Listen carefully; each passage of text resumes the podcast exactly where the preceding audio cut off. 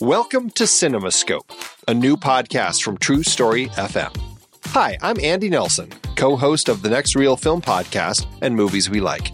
As a passionate movie lover, I've always relished exploring the diverse landscape of cinema.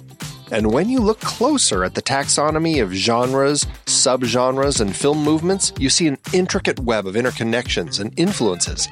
This complex cinematic family tree spans only 125 years.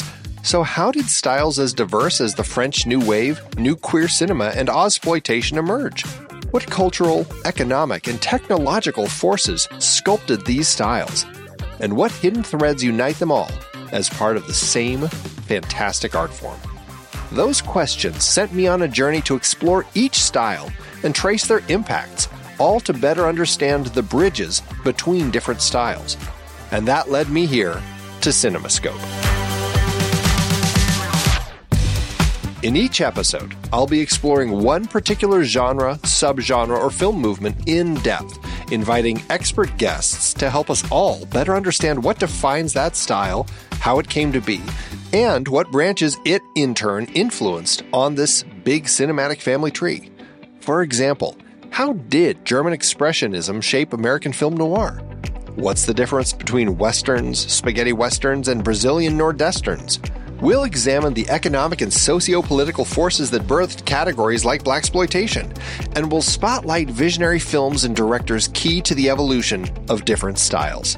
So join me as we explore the complex forces that shape film's evolution and appreciate the diverse creativity possible in its relatively brief history. Let CinemaScope be your guide to understanding this art form we cherish how its genres blend, bounce off each other, and advance a rich tapestry of storytelling innovation. Together, we'll gain a deeper appreciation for this wondrous, shape shifting medium. Our journey begins soon. Be part of this adventure by subscribing to CinemaScope today.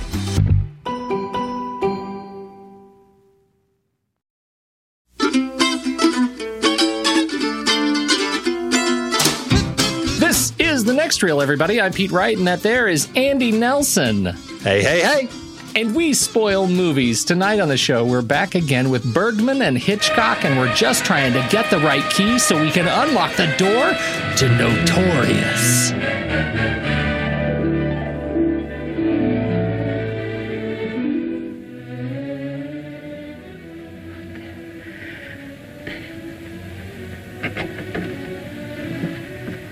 Sorry to intrude on this tender scene. I, uh, I knew her before you did, loved her before you did. I wasn't as lucky as you. I'll take care of her myself. No, not that way. I stood looking at her when she was asleep. I could have... Quiet, Alex. You are almost as impetuous as before your wedding. You barred me from that episode. Let me arrange this one.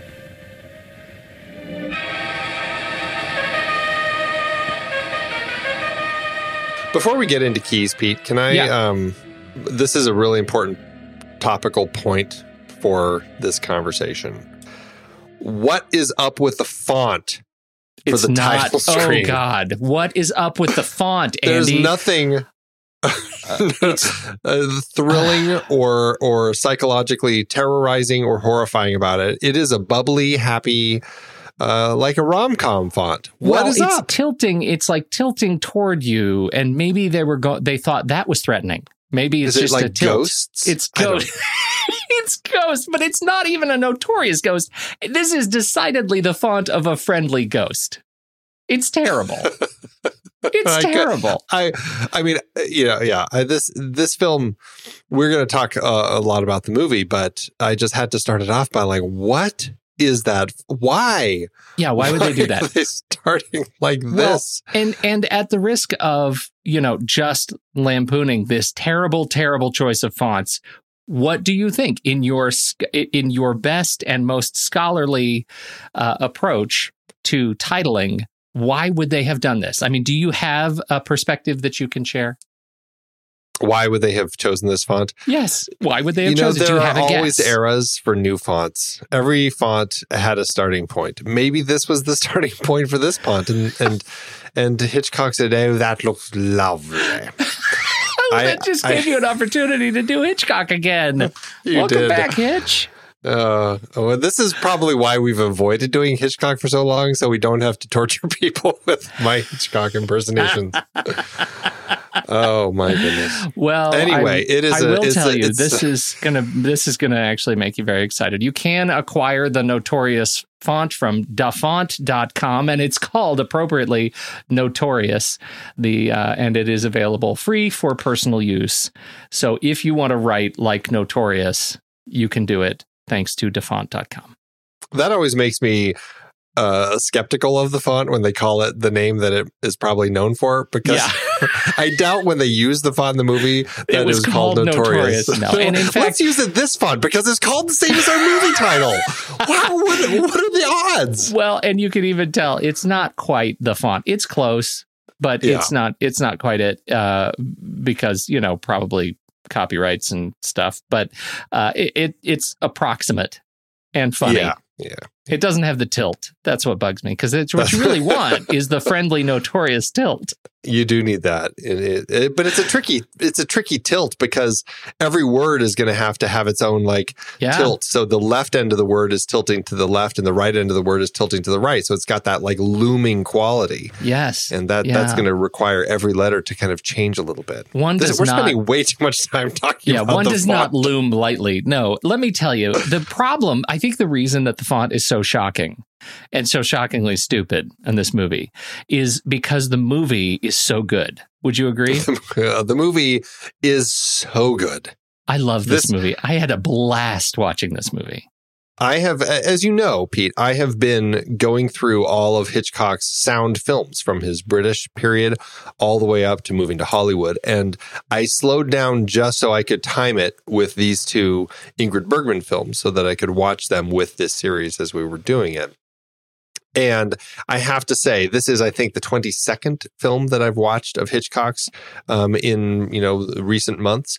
And by far, this is my favorite. I feel like this is Hitchcock really clicking into what makes him kind of the, the Hitchcock that he's going to become. There is this psychological element to the characters that is really interesting and tortured and and fascinating the way that they play off of each other. There is real smart uh, and and uh, a, a solid understanding of the way to play with his camera and really do some interesting things to kind of help tell his story. Um, the darkness, the humor, everything blended perfectly to make what I think so far is you know Hitchcock's best film up to this point.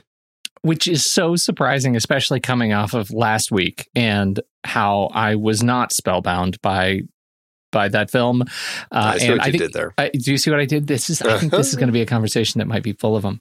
Um, I, I, you know, I was not keen on it, and uh, it it was a, such a surprise to sit down and look at how, uh, you know, how what this film resolved in terms of that that threatening Hitchcockness, right? The suspenseful Hitchcockness that I have, like you said, like this is what he becomes.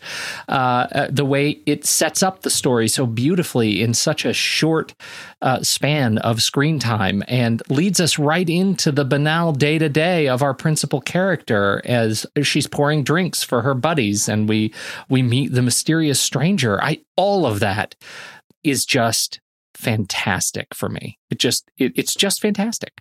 Yeah, you're you're talking about uh, the introduction of Ingrid Bergman, um, who is is so perfect in this film, uh, to Cary Grant, who is the mysterious Devlin, and what an introduction! The fact that Hitchcock introduces him by showing us a silhouette, basically of the back of him, the back of his head at this party, and we don't even we don't hear from him. There's there's no sense that this is our leading man. It's so brilliantly executed because it it kind of creates this shadowy figure that becomes a, a key part of her life. It's beautifully done and very intriguing the way that he chooses to do it because it's not what you would expect for kind of a typical leading man at the time. The fact that we are introduced to him through the back of his head speaks to kind of the way that Hitchcock uh, would uh, would work with his actors to create these moments that allowed for you know, not the Hollywood norm. And I think that this is the sort of thing that Hitchcock would become known for that allowed, or uh, that uh, actors would uh, be excited to work with him because he would make these choices. And this, you know, Hitchcock is notorious for kind of being very, I don't want to say dictatorial, but he had a vision and he stuck to it. And, you know, I think there were times when that made it more difficult for certain actors than other times. I think in this particular case, he found the right team of actors to work with that made everything play to everybody's advantage. Let's uh, let's start with our uh, opening title sequence uh, because we once we get through all of the opening credits, the litany of opening credits, we get to uh, an opening title screen that just gives us essentially a date and time plate. What's the significance of that? You know, it's it's an odd thing, and it really is interesting when you kind of evaluate exactly what they're doing and why. It's designed not in the 1.33 to 1 aspect ratio, the typical film aspect ratio. It's actually brought in as if it's old newsreel footage. And you kind of have that kind of mm, much smaller frame that's kind of soft around the edges and then we slowly push into it but um, so it's designed already to kind of have a newsish sort of feel to it but then it gives us some some very specific dates which is an i mean hitchcock certainly would employ that later um, in his films and it's a film it's, a technique that other filmmakers have played around with. We've talked about brazil on the show. Terry gilliam kind of throws that in into brazil which is really fun you know know, tea time, whatever it is. Um, here we have Miami, Florida, 3:20 p.m., April 24th, 1946 this is letting the audience know. I mean, we are very current to the time that this is being released. This this movie is released August 1946.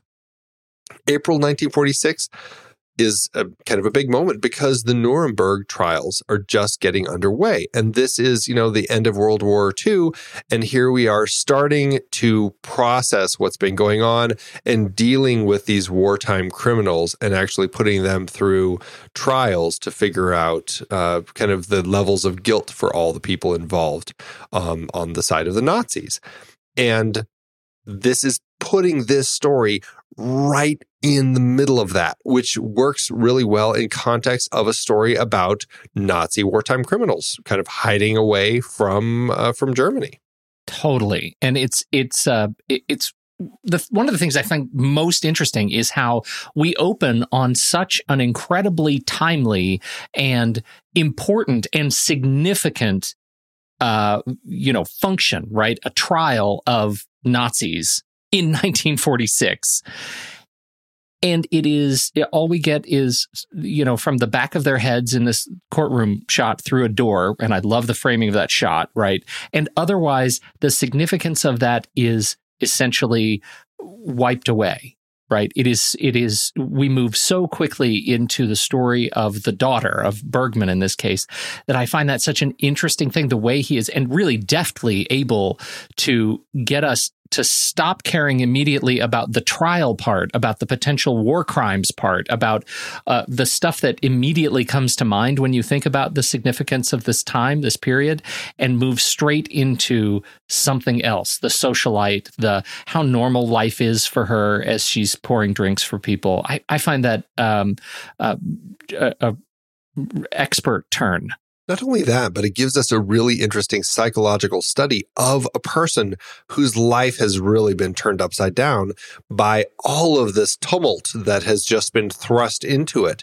Here she was kind of a, a I don't know. I get the sense that she was a little bit of a, a, already kind of with her father. They were it felt kind of debutante. You know, she seemed like a lady about town type of person uh, until her father, and, and, she knows her father is up to no good. But uh, she, as we kind of get that conversation later when there, we hear the recording from Devlin, is that she was against her father, and and that's the reason they come to her because they believe that she will, she can play into the Nazis' hands while also being on the side of the Americans but we get this sense that uh, this is a broken woman and she seems very uh, well to do but at this party already, and this is the beginning of the film, she has this, this just complexity and there is something going on about this this party but she's you know really dark and sullen because of what's going on with her father and and there's so much going on with her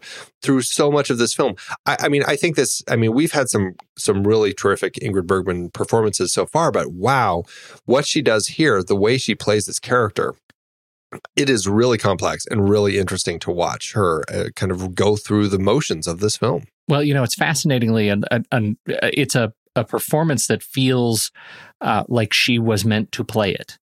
You know? Yeah. and and the fact that her it's just everything was right here. Her age her accent her demeanor her uh, just the the way she's able to to interact with Cary Grant both sort of professionally socially romantically I had no questions at all about their relationship together uh, in terms of that age difference we've been talking about with her and some of her other uh, leading men. Uh, that for me was just ancient history. You know, oh, what a difference a year makes. This was such an incredible performance compared to w- what we, where we have come from. Yeah, and, and I mean, Spellbound, she was fine in Spellbound. Like, I, I think that she delivered a really interesting performance for uh, for uh, a role that they didn't always write to the the possible strengths they could have with that role, which made it more frustrating. This one, I think, is much more on par with what she delivered in Gaslight, where it was a really yeah. complex role of a woman who's trying to work through these these this situation and understand exactly what's going on very much similar here but she she kind of knows what's going on but she's just she's uh, you know frustrated by this situation. She has to basically wed this this former Nazi friend of her father's so that she can basically work for the the US government and give them the information that they need meanwhile dealing with this feeling of love that she has for Devlin and finding him to for some reason all of a sudden being very distant and everything. It's just so complex. And and there's such an there's a step up for Hitchcock I think going to a, a level that is it still is fun but there's a level of kind of this adult psychology that he's exploring in a much stronger way in this film. And I think it it is a marked point from here forward that we're going to see in a lot more of his films. I think before there was a lot more I don't want to say black and white. I don't think that's right, but the the way that the characters were written was um, a little a little more narrow focused, which is fine. You get interesting characters still, but I don't think they had as much uh, kind of interesting kind of psychological layers to them. I think you, to that point specifically, I, I, think it's so, it was surprising to me uh, just how believably petty they were in terms of their romantic attraction to one another in this movie. Does, does that make sense? Is that, does that relate, do you relate to that statement? I'm not sure of the petty part. What do you mean? Well, the fact that they had this relationship that they both knew there there was an attraction, a romantic attraction, and yet they uh, weren't able to to sort of be honest with one another about it as she you know talks about other men and how you can add him to the list of my playthings you know adding all of this it just sounded very much like uh, eh, like what people would say if they were in that situation and didn't know how to talk to one another it wasn't sure, particularly sure. cinematic it was high school pettiness that we are all capable of when we are in relationships and we don't know how to talk and i yes. i actually found myself rather than like there's a real chance chance that you could watch this and and think this is ridiculous. Let's be adults. But for some reason, Cary Grant and Ingrid Bergman pull that off in a way that I find not only believable but really kind of charming and uh, and and the way it resolves satisfying. Well, and I, I, totally agree. I totally agree. There is, and, and I get what you're saying now. And what I think is so interesting is because it's Cary Grant and Ingrid Bergman at this point in career in their careers, where they're very popular, very successful actors. It makes for real heartbreak and real kind of uh, frustration as they're going through these moments. And and you know that they love each other. And uh, but they're they keep closing these doors or they keep throwing these digs at each other because um, because of the you know the complexity of the situation that they're unfortunately stuck in. And and it it hurts. I don't know. It hurt my heart as I as they would say these things to each other. I'm like, no, you you don't really feel that. Don't do that. But I, I and that's why I find it such an interesting film film because these are people who really there's there's clearly something about them that works and I, I, think the casting obviously helps and, and and finding these people to work so well together is critical. But I and because they are such big actors, when they're having these issues and they're people that we love so much, it really, I mean, I just I bought into everything and it made all of the emotion that much stronger for me throughout. Yeah, I, I couldn't agree more. Now, there were some things that are particularly 1946 ish yeah, I mean, you know, we've got a moment early in the film when she's drunk and she's uh, she's driving drunk. Um, he kind of lets her. This is um, at the party. They're out driving, and she's driving like kind of a maniac. And and he stops her after. Well, a cop pulls them over and everything. He's trying to get her. He's trying to take over as the driver and stuff. And it's a little physically abusive. It's not exactly a good scene. Uh, granted, he's you know he's in the right trying to prevent the drunk woman from driving anymore but still you know basically beating her to get her out of the seat it's a little much uh, to take it's uh it was that was a hard moment to watch as he's as he karate chops her fingers to get them off of the steering wheel. That was the low point for me. When she started fighting back, I didn't get the feeling that he was actively trying to harm her. No, like it no, no. felt much more like a restraint situation, but Yeah. but the way he, I mean, it was just it. You're, it felt 1946y, uh, Yeah. that where where that was still okay. I don't know. I, I didn't believe that that was a that that would have necessarily have been a natural character move for him. It felt like a cultural move of the era. That's uh yeah, I suppose that's a good way to describe it. It does feel cultural and something that people I mean, again, she's drunk, he's finally, you know, putting a stop to it and everything. I get it. But still, it feels uh rough. It feels rough in today's eyes. Gross. Yeah. It's Yeah. gross. Yeah. Uh, there, we've got to talk about subjective camera in in this thing, um, and and because I want to bring it up now, particularly because I don't want to let this out of my head. The first POV shot of the film, I think, after we leave court, is when they're driving, and it cuts to a shot of her perspective as she's driving. And Hitchcock, he's so smart. He actually has her hair occluding the camera. and I think that is brilliant because the next shot is a reverse shot on her through the dashboard, and you see her hair is right for blowing in her eyes. And then we cut back and we're looking through the the the drive the windshield, and we're in that POV mode again. There's hair and it's blowing in front of the camera. That's genius. When does that happen, Andy? When does that happen? I ask you. Well, it's better than uh cat butt POVs, I guess. I'm so glad Which listeners of the Saturday weekend. matinee Yes. will will certainly understand that one. You know, Yes. it's uh yeah, eh, well, and not only that, but but I love that it actually becomes a point of conversation as she's like, oh, where did all this fog come from? Before she realizes that is her own hair. Uh, it's it's a great moment, and Hitchcock.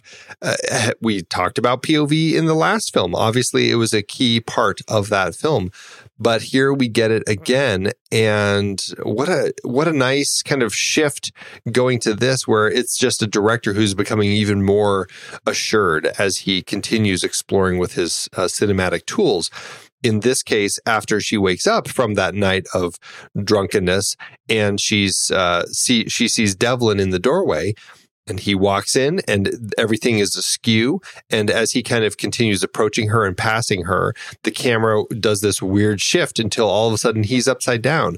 Really fascinating way to kind of portray that. I loved that Hitchcock was allowing himself that freedom to move the camera like that. Well, and this is one of those beautiful things where that camera uh, became such a part of identity of the character it was representing, right? I mean, I, and I think that's part of the benefit of starting us off with that POV camera looking through her hair and the fog, uh, because it it gives us that sense that that camera really is her. It's just it's not just what she's seeing, it is her. And that personification changes the way we see it next time. It changes the way when it's not so funny, when we're actually seeing something through her face that's dizzying, we actually are experiencing what she's experiencing, not just seeing what she's seeing. And I think that's a that's a subtle difference, but it's all the difference in in you know how it gives us that emotional impact on the film. What what do you think? Yeah, you're talking specifically about the poisoning. Yes. So let's uh, talk about the poisoning then. Yeah, it's great the way that. Uh, well, just just speaking to the POV, yeah, I think you're right. It, it, continuing that that subjective camera as we are really in uh, Alicia's head as she's now being poisoned by her uh, her Nazi husband and his creepy mother. It's it's really uh, I mean it's a, it's a trick we've seen in cinema time and time again when somebody is and in fact we talked about it on the Saturday matinee show that the different types of POV camera work and how there is this you know the the the POV of somebody who is affected by something, whether it's drugs or alcohol or or getting knocked on the head or dizziness or whatever it may be. Um, this is a good example of kind of the poisoning where everything is kind of blurry and kind of out of focus and everything. But you're right, we've seen her POV enough throughout this film where we're getting a really good uh, sense that when we're kind of in that mode with that camera that we are feeling kind of Alicia's perspective and it it it allows us to really identify even that much more with this character. So let's talk a little bit more about uh, the story and how it plays out because this is it's a little bit of a different kind of Hitchcock story. If you're thinking about Hitchcock and you think of Hitchcock as the, you know, psycho movie that sort of the horror thriller. This is not that film. Um, this is uh, very much uh, I, I, think you could call it a, a political or suspense thriller. Oh absolutely. And what's interesting about this particular suspense thriller is this is portraying the American government literally like right after the end of World War II in a way that is, I think, more complex than perhaps they the the United States government would have liked to have been portrayed. This is portraying them as a government that it, it's not just the rah rah, you know, let's go fight the Nazis and win and and you know John Wayne uh, every everything is um, all all stars and stripes, sort of hunky dory, sort of thing. This is a much more adult, complex, adult political thriller where the good guys are basically convincing this woman to. I mean, they're they're using her. I mean, they they pretty much force her, I guess you could say, into this situation where she has to marry this Nazi. It is very kind of, we're not in the black and white world anymore. It's very gray as to the, the methodologies behind our government as they go through this plotting and planning to uncover this uranium plot. It's such a it's such a Hitchcock MacGuffin. This whole uranium ore plot that what's going on with these wine bottles. Um, it's it's it just felt so Hitchcockian when that came up as to what's actually in the bottles. But yeah, it, I found it to be like this is 1946. This is like right after everything. You know, the Nuremberg trials are going on, and here we have this situation where. Uh, you know, the United States government, it's not necessarily just the good guys. There is some complexity to these decisions they're making really interesting, I think. It it's a movie that says, you know what happened after the war? It got more complicated. The world yeah. got more complicated. And we're going to demonstrate that through the course of the relationships of these people and what we ask of each other to do uh, as a function of you know supporting our country and uh, and and the lengths that we will go and the costs of those lengths. Uh, I, I think are are apparent here. That to me is the cultural statement of this movie. It's not so much about, you know, I, I, think your your point about the MacGuffin of the ore is great. Like who who cares about the ore? What we really care care about is what he has asked her and the American government has asked her to do. And when I say ask, I mean blackmailed, right? I mean, this is a, this is that story. Uh, and it is told through, through, I think, much greater subtlety than, than certainly Hitchcock to date it's yeah it's a really interesting exploration of of this dark story and i i just i am really um happy to see that it came out the way it did especially because it began in such uh, such a potentially uh, uh, disruptive uh, process because this was originally a Selznick production, just and like Spellbound before it. That yeah. the movies of Selznick and Hitchcock in particular are not controversial and oh, great oh, no. thrillers erupt from things like contract disputes, right? oh my goodness. No, yeah, this was a Selznick project, but uh, he had been working on it with Hitchcock, and uh, this was this was a story. Hitchcock wanted to do this confident, this a story about confidence tricks on a grand scale with Ingrid Bergman as the woman, and he said her training would be as elaborate as the training of a Mata Hari. And so they started kind of developing this based on a, I think it was a story in oh, what was the? Um, I can't remember what the story was. I, but they found a story in an old magazine. Oh, it's Saturday Evening Post. That's what it was. They found this story, and and Hitchcock. I mean, really, there's not a lot of connection from that story. It's almost like you could have the same credit that we got last time with Spellbound, the inspired by yeah, or right. suggested by, suggested by, right, right. Um, but this, so this, uh, so Hitchcock started working on this and was working on uh, the script with Ben Hecht. And Selznick was just buried. Uh, he was really focused on a different project that he was working on at the time. And because that project kind of was just kind of sucking up all of his time, I mean, it was just all of his time was going away. He was uh, really not able to, to focus on Notorious. And he finally hit this point where just financially he wasn't able to do it anymore. And he said, you know what? I'm going to sell this to RKO just to get some quick cash, which he did. And it turned into an RKO project. And because of that, and now, now Selznick still had 50% of the profit share. Um, he got paid handsomely for it, all of that sort of stuff. Because he still had 50%, he still felt like it was his right to write his memos. And he certainly did and tried to get a, you know, his hand in the casting and everywhere else he could. But this became the first film that Hitchcock really got to produce on his own in Hollywood. And it really ended up setting the stage for what a Hitchcock film would become and, and how they would be known. And I think that because of all of the way that this played out, it became that there are just so many reasons why this became the Hitchcock film that really set the stage for what we are going to see from Hitchcock over the next couple decades the casting of this thing, eh, you know, when you talk about their Selznick Hitchcock relationship, the casting it sounds like was um what's the word? Not easy. well, at least it was with Bergman. We know we know that because Hitchcock wanted lock, her, and, right? Yeah, and she was already under contract with Selznick, so she was on board pretty easily. Now, when he went over to RKO, Selznick, and, and I think initially, um, you know, Cary Grant was I think I, I, I don't know if he was Hitchcock's choice, but Hitchcock had worked with him before, and so I think there was an easy relationship there. However, Selznick really wanted Joseph Cotten to be cast, who had also worked with Hitchcock before.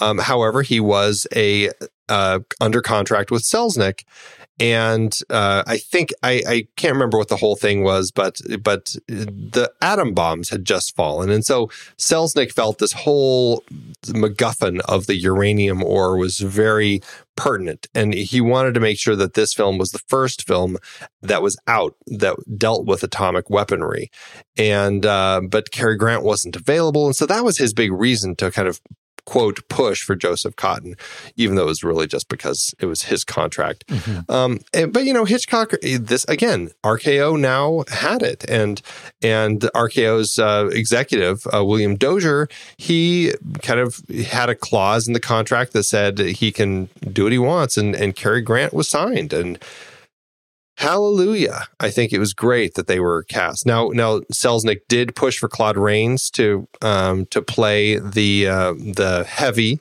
in this film. And luckily, it was something that uh, Hitchcock was in favor with. Now, he, I think Hitchcock had wanted uh, somebody else to come in instead to play the role.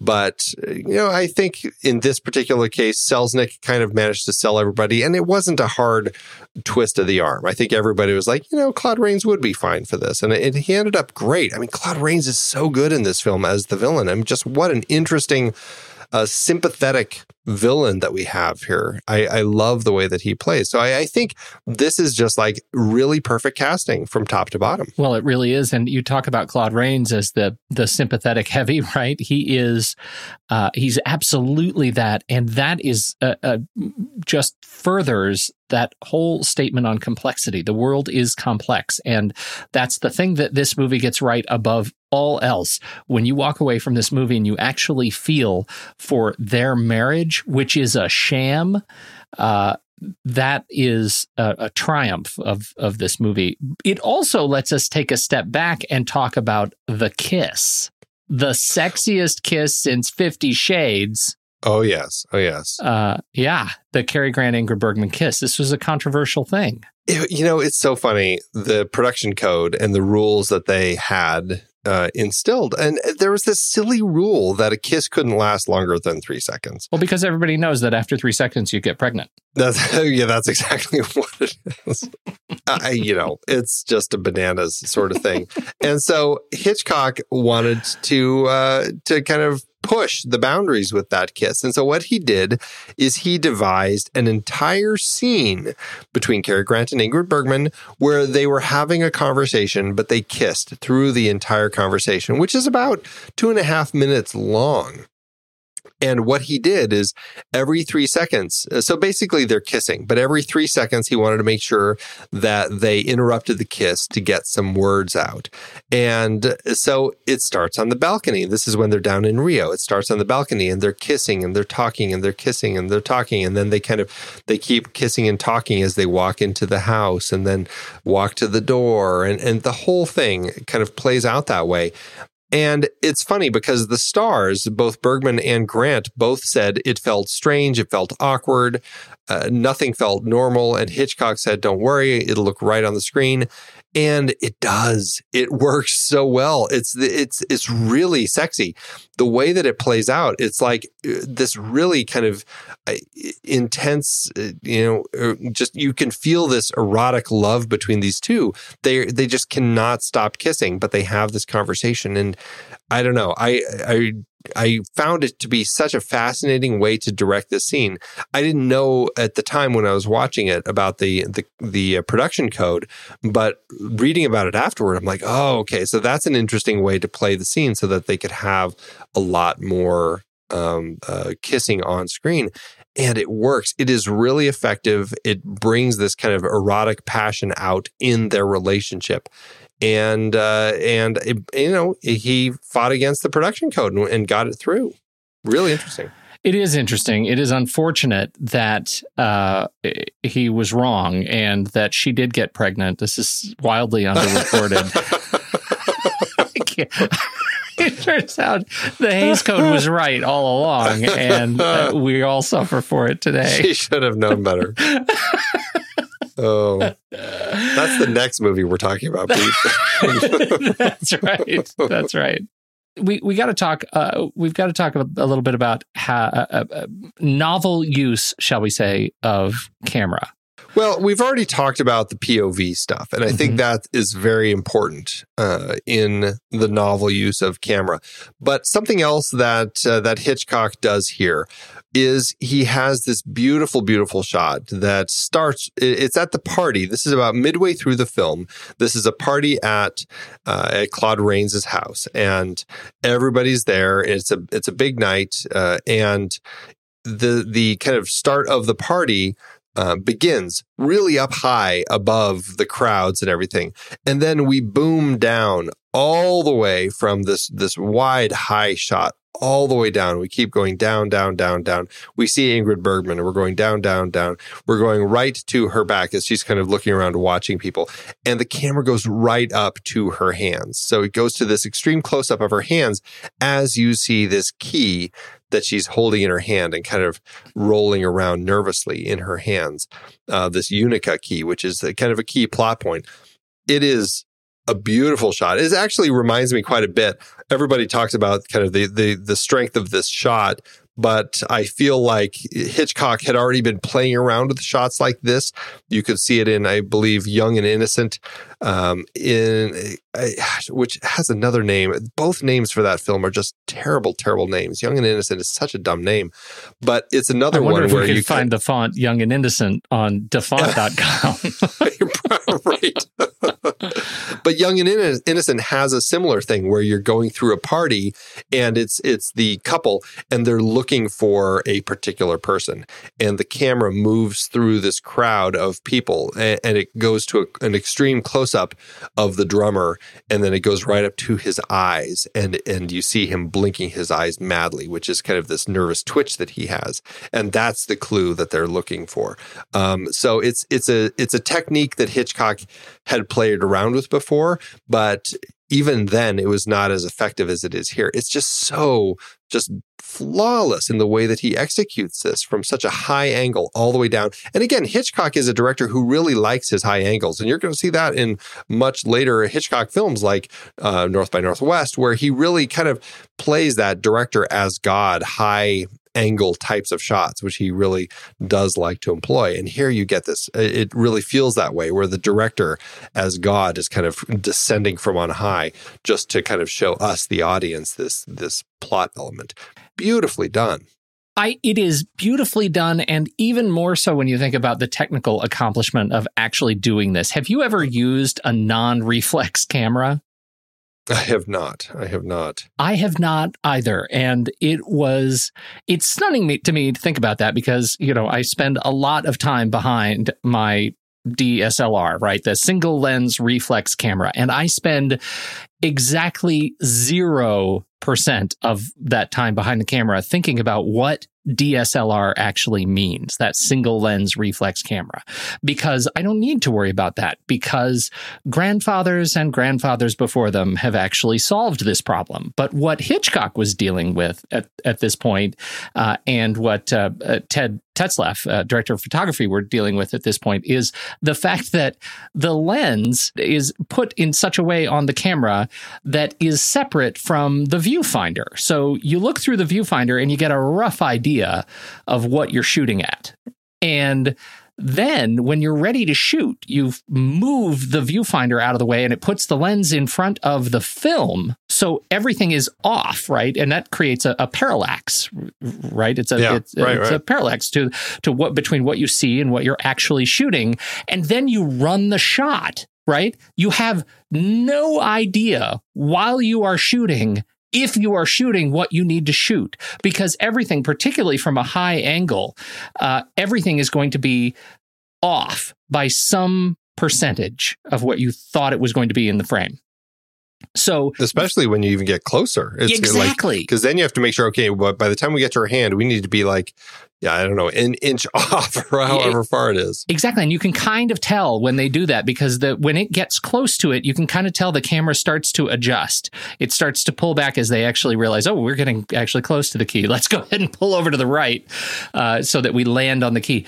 But it is a stunning shot. And I watched that shot and I started looking at what they were doing here on these reflex cam- or non-reflex cameras. And I wanted to hug a cameraman because this, this is just go find one on the street. I'm telling you, they, I was full of love for the, the whole industry because this is magic. The, the problems that they were able to solve uh, and the shot that they were able to accomplish on a moving non-reflex camera is wizardry this is something we've talked about, like in in films uh, that we've looked at in the past Yeah. from these decades, where it's an era of this exploration with these tools. And and when we were talking about, uh, gosh, I can't remember which one was it. Um, I'm blanking on which one it was. It was one of John Huston's films, uh, but just just looking at how they were using the dolly in complex locations and how they were able to kind of pull off some of these shots that they that they did at the time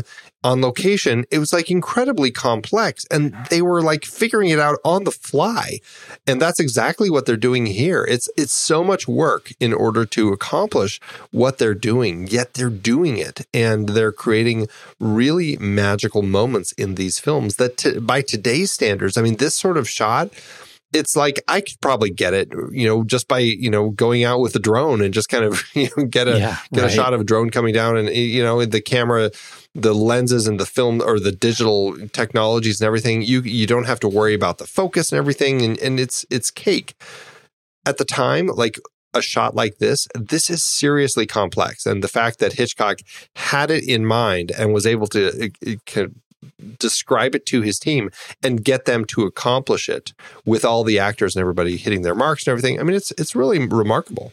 It is. It is. It is remarkable. It is the equivalent of like I I don't know the the the long shots in you know Casino or uh, Following Roller sure. Girl. You know, I mean the the number of pieces that have to be in place to make this shot work, and the sheer just blind luck of being able to shoot it and develop it and see what you got and have it be what you intended it to be is um, it's fantastic. Yeah, it really is. Yeah, yeah. Tetzlaff, uh, his cinematography throughout this film, I think it's uh, it, you know, it's an interesting film because the bulk of it takes place in Brazil, yet the entire thing, other than plates, was shot in like on stages in mm-hmm. Hollywood. I think the only exterior that they actually shot was the horseback riding scene when they uh, when they force kind of uh, her to kind of bump into uh, Sebastian so that they can meet. and uh, everything else was just all plates which i find really intriguing but in that context they do a great job of creating this this world where everything works and everything looks good and i think Tetzlaff's photography throughout the film he does a great job. It's it works really nicely to kind of create this this noirish crime thriller look. I, it's it's nicely done. Before we leave, let's talk about mom. Oh, mother.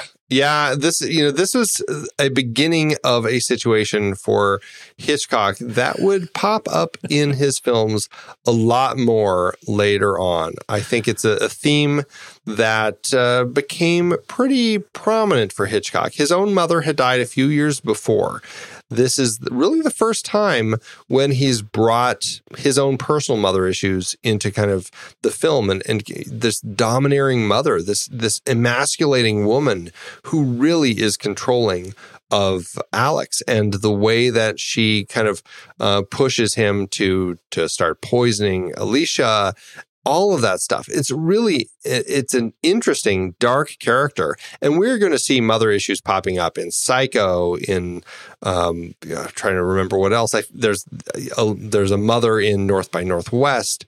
Um, the birds. I, it's it's just something that is very much something that is a, a figure in Hitchcock's films, dealing with kind of his own uh, relationship issues that he had with his own mother.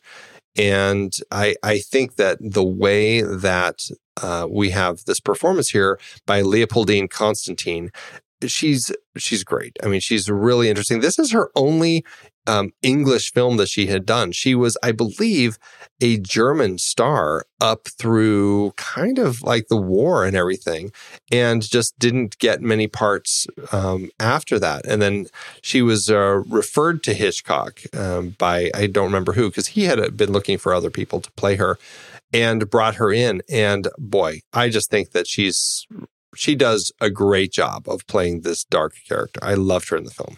It's, you're absolutely right, though. I mean, I uh, was it's surprising to see her coming off of this film and having three listed TV credits on IMDb after this film. This is yeah. her last feature film. Right. Yeah. Yeah. Um, it it does remind me a little bit, though. I, it's it's hard to watch her performance here and not think a little bit of Cloris Leachman? Am I alone? You don't, you uh, don't get any in, any Frau, look? Frau Blucher?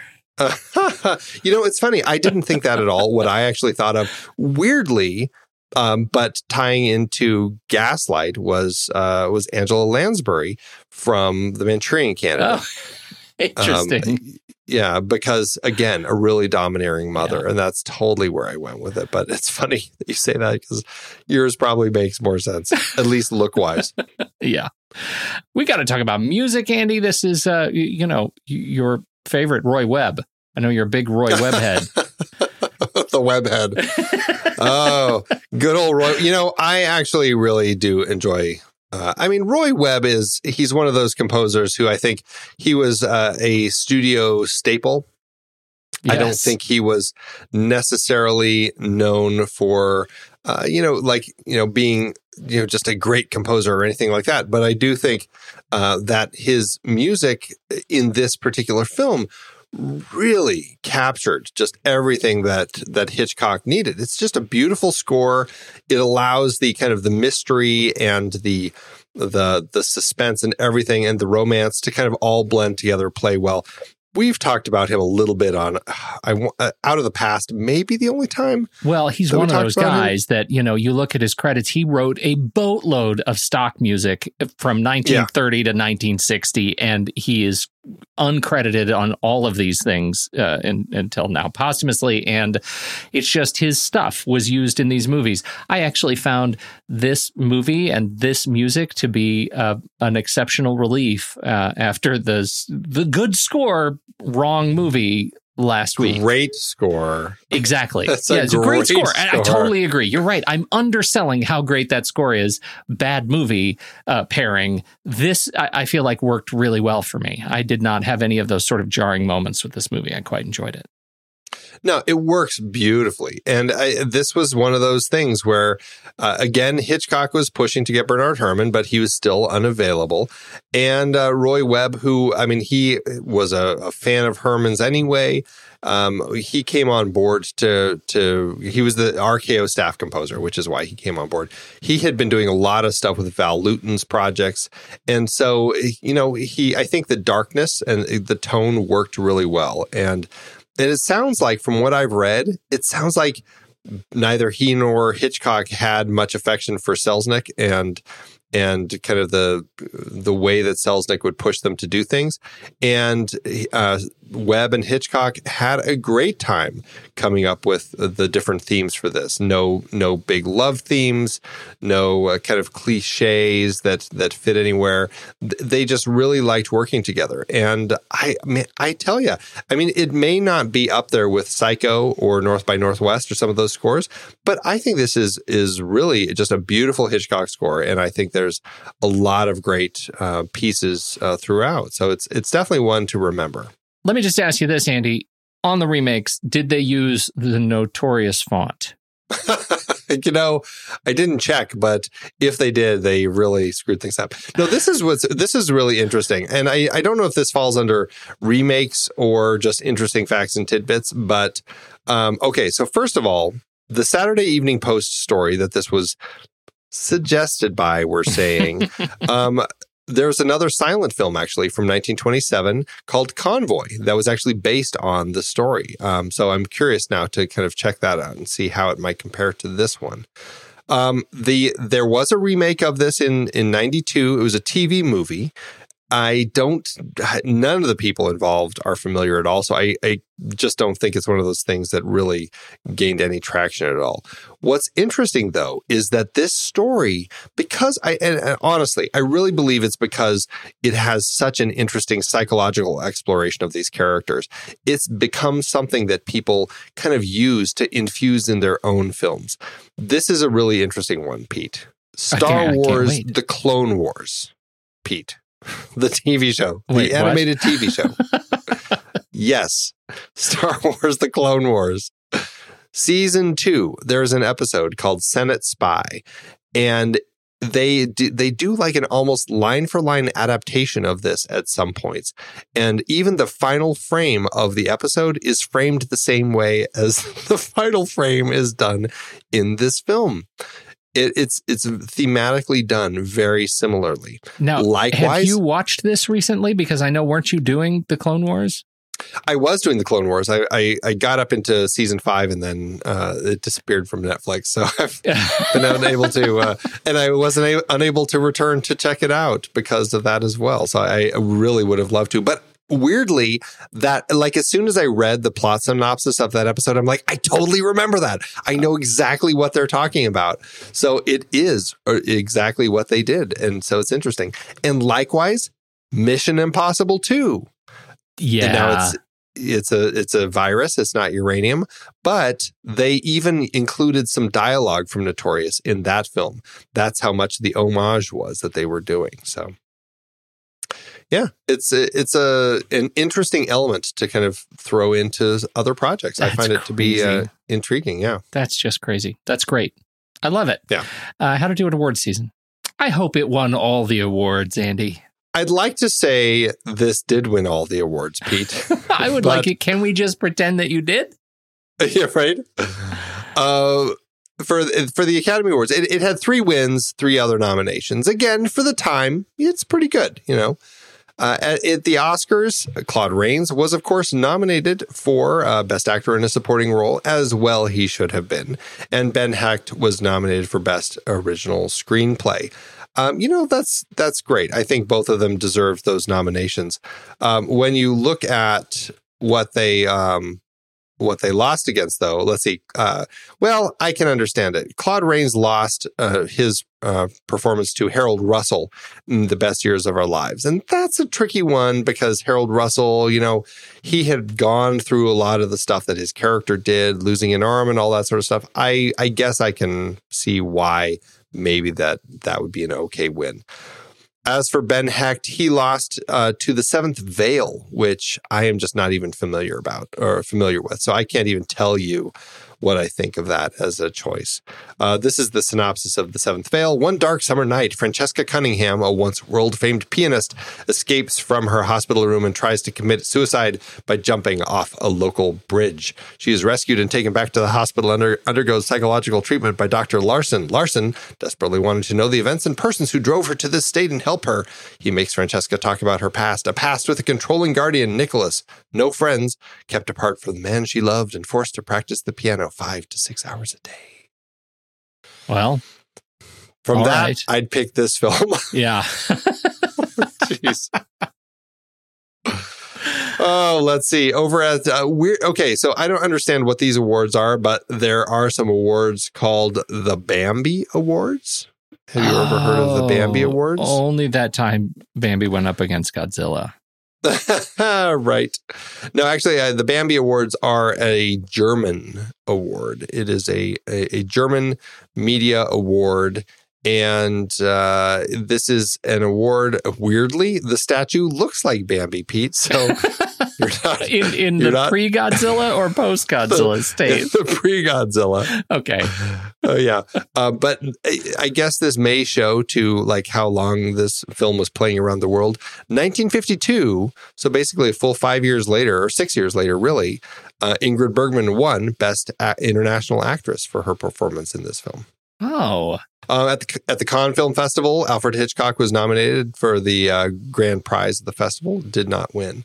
Um, so it's uh, you know it's one of those films. Didn't really take home much, but um, man, it's a film that sticks with you, though, isn't it? God, it really is. It really is. I'm uh, I I found this film just delightful to watch and I, maybe it was uh you know giving water to me after spending time in the desert. I don't know, but it, it was it was really fun. I hope it ages well. It was a, a great watch. And what's even better about it, I will just say, if you haven't seen the movie, probably should have led with this.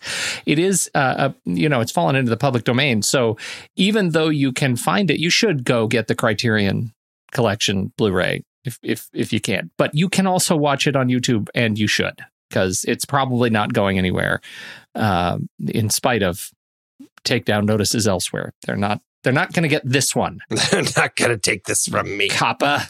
Yeah. Although, yeah, look for look for as nice a copy as you can find, though, because Yeah. it's a good one. It's a beautiful image.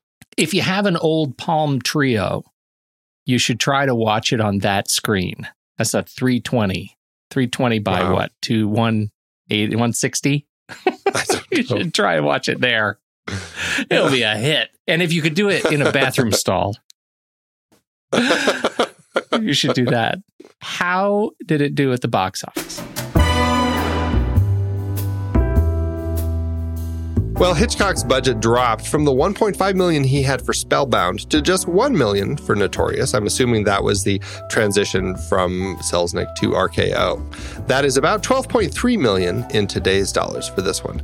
No idea why the reduction, um, but uh, like I like last time, perhaps he just needed a good Salvador Dali dream sequence that really would have um, given RKO right the of the motivation to, to give him more money. Uh, the movie did open, uh, it, premiered August 15th, 1946, uh, in New York. I couldn't find the actual release date, but that's when it premiered. It uh, was a hit. This became the eighth most popular film of the year, earning 24.5 million domestically, which is about 465.7 million in today's dollars. That puts this film at an adjusted profit per finished minute of almost 4.5 million, a solid success for Old Hitch. Unfortunately, and not to put too big a sense of foreboding on things, but it would be the last hit film that Bergman would have in over 10 years. Okay, here's what we need, Salvador. When the wine bottle breaks, we're going to need everybody to go into a uranium induced fugue state for 27 minutes. Can you do that for us?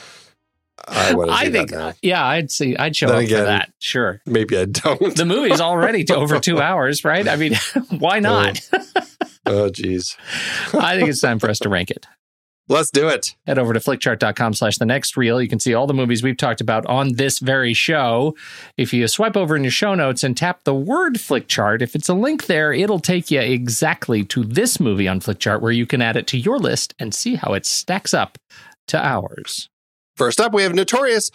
And this is so fitting, Pete. Notorious or Spellbound? I'd like to open the bidding with Notorious, please, Andy. 100% Notorious. Notorious or Fargo? Mmm.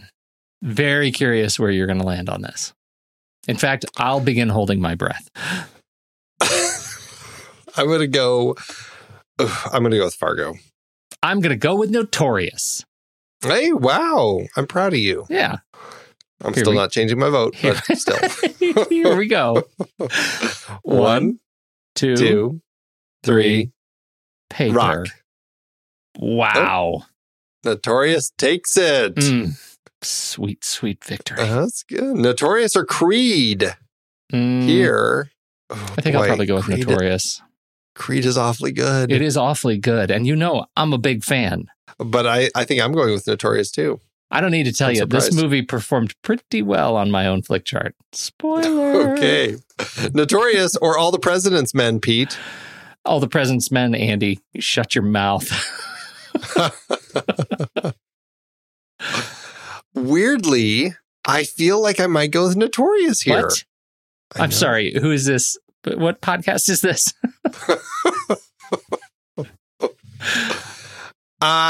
Uh, but I'm okay giving you all the presidents. No, no, no. Hey, it's a principled fight. Let's do it. No, no, no. no, you picked already. Late. One, Too late. two, Nope, too late. three, paper. All the President's Men. okay, all the President's Men beats paper again. Notorious or Nine Queens. Wow, I haven't seen that pop up in forever. Wow. And that's a really good one. yeah. Notorious. Um, Nine Queens. One, two, three, scissors. Oh, well. All right, ready? Okay. One, One, two, three, scissors. Rock. Scissors. Crush Oh. you. Notorious wins. Notorious or Brazil? You know, I'm going to Brazil, Pete. I will go to Brazil with you, Andy. Weirdly, Notorious takes place in Brazil. See, we all win. That's right. Notorious or Old Boy? Uh, here I'm going Notorious. Notorious. Notorious or Gaslight? Oh, I love these Ingrid Bergman matchups. I have to go Gaslight though. seriously. No, no. Ooh, man, this is a this is hard. I love Gaslight for what it was and what it represents, but as movie to movie, having just watched them side by side, I'm notorious. I I'm pretty wishy washy here, so I feel like I should give it to you because I really could go either way. Okay. I feel like I want to say Gaslight, but then when I say that, I say I want to go Notorious, and then when I say that, I want to go Gaslight. So I'll I'll never be able to. You should just put a fork in it. Yeah. That's all right. Notorious or Casino Royale. I got to go Casino Royale. okay. All right. I agree. I love that you are having such difficulties with this, though. yeah. This yeah. is No, I've had a hard time. Yeah. Notorious landed one spot above Gaslight. It landed at spot 33, bumping Gaslight down to 34. Ugh, I think that's a great spot for Notorious. 33 out of 406. That is a uh, 92% on our chart. That's fantastic. How did it do on yours? It wasn't quite as high, but still really high. It was 462 out of 4149, which is an 89% on my chart. That's so funny. Uh, it, as as much as I feel like I even came to the defense of this movie a couple of times there, I still ended up higher on yours. Uh, it's a hundred and 159 out of 1089 that's an 85 uh, and i don't know why what are you going to do i don't know flick chart uh, but i but i will tell you if i go by the algorithm here it tells me i should be putting this as a four and a half stars uh, elsewhere i'm not going to do that it's going to be a five star for me over on letterboxd.com slash the next reel what about you Yeah, this is a straight up five star film. Uh, this film, I hadn't seen it in a while. I, I was looking forward to revisiting this in my uh, Hitchcock series that I'm doing. And I, uh, but I don't remember it being, I don't remember having quite as much a spell over me um, in the past. But wow, I just was like right there with it. And at the end, when he goes in and, and picks her up and carries her out, I was just like on pins and needles watching. Uh, just beautifully done. Yeah, absolute five star with a heart. God, we didn't even talk about that shot, Andy. That last sequence is amazing. It is so ridiculously patient. It is such a struggle to watch him carry. And the way they stick with those tight shots, face to face to face to face to face, is is it's edge of your seat stuff, and it's so stupid simple. The architecture of that scene is so Right. simple, and it is he just wrenches every single drop of angst out of it. I'm it's incredible. Especially because the way that Claude Rains is, you know, he is so nervous Yeah. because he, I mean, he legitimately loved her. And that's what I found Yep. so interesting about his character. Like he legitimately loved her and then he was totally stabbed in the back, which is great to see how that played out. But then to have all of this, this complexity with her getting poisoned and everything. And now Cary Grant is taking her out of his house with, with it, all of these German people in, downstairs as they're watching. And he's like, what am I going to do? Should I go out with them or should I, you know, to, as if we're going to the doctor? Uh, it was beautifully done. It's such a beautifully, this is a great example of a psychological uh co- like climax like Mhm. the, you're there's so much intensity here and all you have is a guy carrying a woman Downstairs. out of a house Yeah, that's all it is. And and that the that Claude Rains has to turn around and go back. It is Yeah. It just it's just like And the- ripping your heart out of your with chest. the, It's with the door closing at the yes. end Oh, it's amazing. man. It's amazing. Yeah. Eat dirt, Good Jon stuff. Snow. Okay. um, so here's the thing. Uh, we've it is now ranked and we're five stars with a heart. And now we're done for a little bit with this movie. We're going to move on to another Bergman. Where do we go from here? We are. We are jumping forward uh, a couple of years. We're going to 1950. This is going to be an interesting uh, uh, kind of next step for our conversation about Ingrid Bergman as an actress. We are leaving kind of this Hollywood period. She she does more films between 1946 when she did this and 1950 when she does Stromboli, which is our next film. But uh, there is this uh, kind of this this period that she does in Italy, there, and it'll be interesting. We'll talk about this more next next week as she kind of goes through this Italian period of her career when she's making films over there. Um, and starting with this film, Stromboli from 1950, directed by Roberto Rossellini. Now, I've not seen this movie. I haven't either. Uh, Criterion did release, I think it's three of the five films that Rossellini and Bergman did together over in Italy. It's a, I think it's a, a three pack that they put out. I'm really curious because, uh, and actually I picked it up from the library just the other day.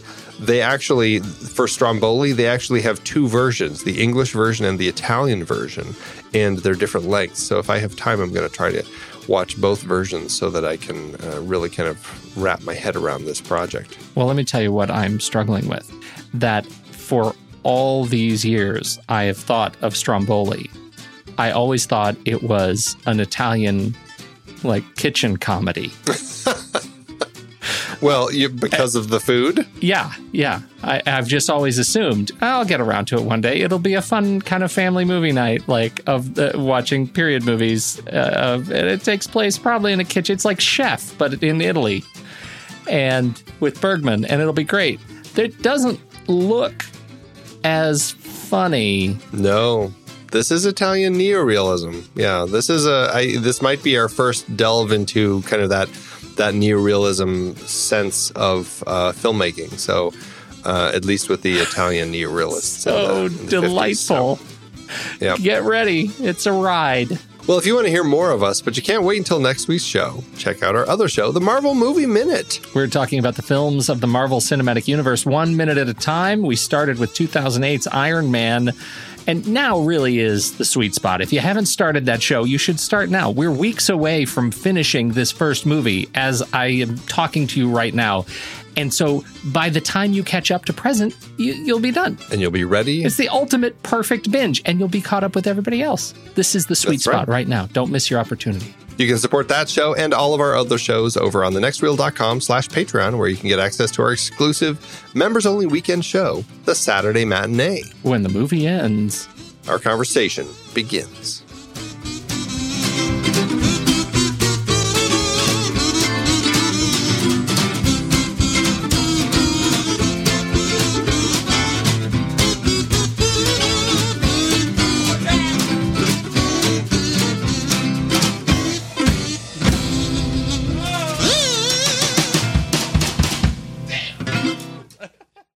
Amazon giveth, Andy. As Amazon sometimes doeth. Amazon half doeth. We split. We split the vote today, Andy. I'm a regular dangling Chad. that's uh, that's what I've always called you, Pete. I I went with a Common Sense Media because I was just first of all curious. Have any kids seen this movie?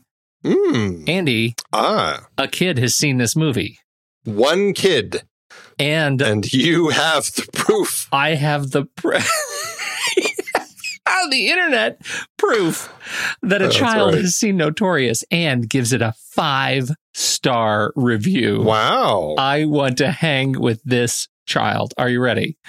I I cannot wait. Pins and needles over here. The mysterious movie that is notorious still shines today. Notorious is a shockingly spine tingling take on World War II. It stars Ingrid Bergman as Alicia Huberman, an amazing female character. This movie was so great, it's not iffy at all, but I rated it age 11 and up because it's pretty slow in the beginning and not many kids will probably like the first half hour. That all being said, now I can talk about the good parts. Notorious is about Alicia, who has been hired by America to spy on a Nazi leader in Brazil. It's so good, and the ending is even better. Everyone should see Notorious. This movie contains positive role models, but also drinking drugs and smoking. And that kid, Andy, is 11 years old. They're they're like me and above can watch this movie, That's right. or at least won't be bored by this. That's movie. right. That's right. I now wish that I had watched it with my own daughter. You should have watched it with your daughter. Yeah, absolutely should have. All right. What do you got? Well, Pete, I did not go to the kids. I uh, did not go that route. I uh, instead I said, you know what? There has to be somebody over on on uh, on Amazon who gave me a one star review that I could uh, that I could really bring to people because you know we love this movie. We like to go opposite. So I found a one star that I think is a good example of uh, people's opinions as to Is why it, they don't. is it like about the movie. packaging? Are they complaining about the It- packaging? it is not about the packaging, but there's plenty. This is a one star review by Joshua Mitchell who says, I don't remember Mr. Grant playing an overweight, vulgar rapper. Received the rapper biopic instead of the classic. so disappointing. This was bought through a private seller and does not reflect on Amazon or the greatness of the original film of the same title. So true. clearly, this is not the biopic for the notorious B.I.G. But now, now we know. For anybody who was actually secretly hoping that Biggie Smalls actually played the Cary Grant role in his own film, this is not. That's not that movie either. Oh, man. Although now I, I I'm very curious about people who pick this up thinking this is the biopic. Right? It's like I didn't know he's been alive that long. He was around when there were Nazis. oh man, uh, good stuff. Thanks, Amazon.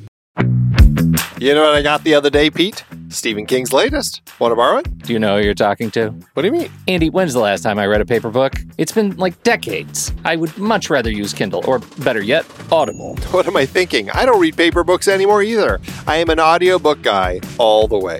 For those of you looking to listen to the books behind the films we talk about here on The Next Reel, get a free audiobook download and 30-day free trial at thenextreel.com slash audible. Okay, we're going to play a little game. I'm going to name a series from season 8, and you try to guess how many movies from it were adaptations. I hope it's harder than season 7 was. Mm, Okay, first up, the Odyssey films. Easy. 2001, 2010. Okay, Planet of the Apes. Oh my goodness. Planet of the Apes. Great book. 1968 Best Picture nominees. uh, okay. Well, The Lion in Winter. Oliver uh, from Oliver Twist, Romeo and Juliet, of course. Um, was Rachel Rachel based on a book? It was Margaret Laurence's A Jest of God, also on Audible. Awesome. Yeah, we have covered a lot of great movies that started as books. Books like Ernest Hemingway's For Whom the Bell Tolls. And Agatha Christie's Murder on the Orient Express, both of which were part of our Ingrid Bergman series. So many great movies from so many great sources, and they're all on Audible. Producing this podcast is a lot of fun and takes a lot of time.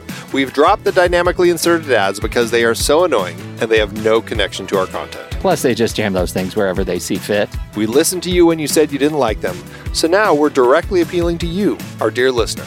Please consider an Audible subscription to help support the next reel and our family of podcasts. I have been using Audible along with my family for decades now. I love it, and I have read hundreds of books through it. I couldn't be more pleased with their service, and I know you'll love it too. Head to thenextreel.com slash audible and get your free trial. It really helps us out, and you have a world of over 200,000 audiobooks open to you. So much great material available. Dive in with a free 30-day trial at thenextreel.com slash audible. Start listening to amazing audiobooks of your favorite movie source material with your first free audiobook today. That's thenextreel.com slash audible.